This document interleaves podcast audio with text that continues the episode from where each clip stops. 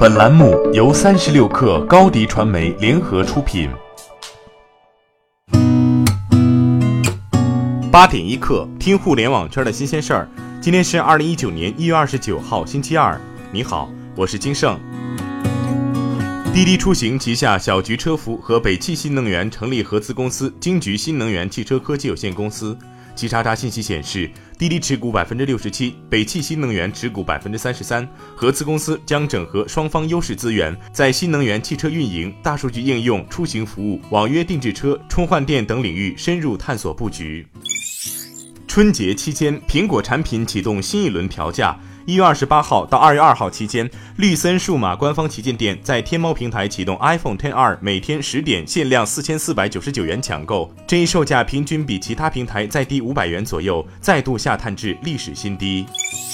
抖音宣布上线美好音符年活动，一月二十八号到二月四号，用户通过抖音参与集音符分五亿活动，分享总计五亿元的红包。活动期间，用户通过邀请好友得音符、面对面得音符、完成特殊任务等方式获得随机音符，集齐哆瑞咪发嗦拉西七音符的用户皆可参与瓜分五亿红包，最高可获两千零一十九元。昨天有媒体报道称，从接近滴滴的人士处了解到，滴滴内部正在积极运作顺风车业务重新上线，预期上线的时间是二零一九年六月前后，但是目前各方意见还没有达成共识，相应方案还在讨论中。针对这一消息，滴滴方面回应称为不实消息。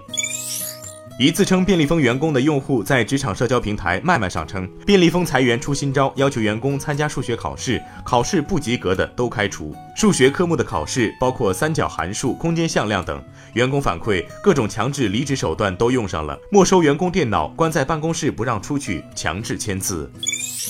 临近春节，各大企业年会不断。继新东方干活的累死累活，到头来干不过写 PPT 的年会吐槽节目之后，有赞同样凭借年会上了热搜。自称有赞员工的网友在麦麦上发帖控诉，在十七号有赞年会上，公司高层公然宣布要执行九九六制度，并号召有赞员工以及圈子里的网友匿名拨打市场热线投诉。对此，有赞 CEO 白鸭做出了回应，他发朋友圈表示，几年后回头看，这次绝对是好事，但他对九九六制度并没有进行任何解释。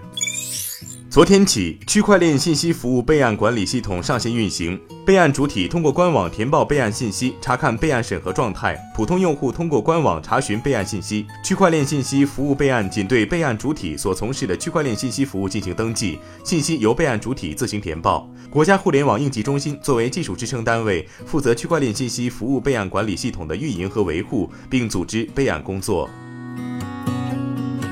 好，今天咱们就先聊到这儿。责编：彦东，我是金盛，八点一刻，咱们明天见。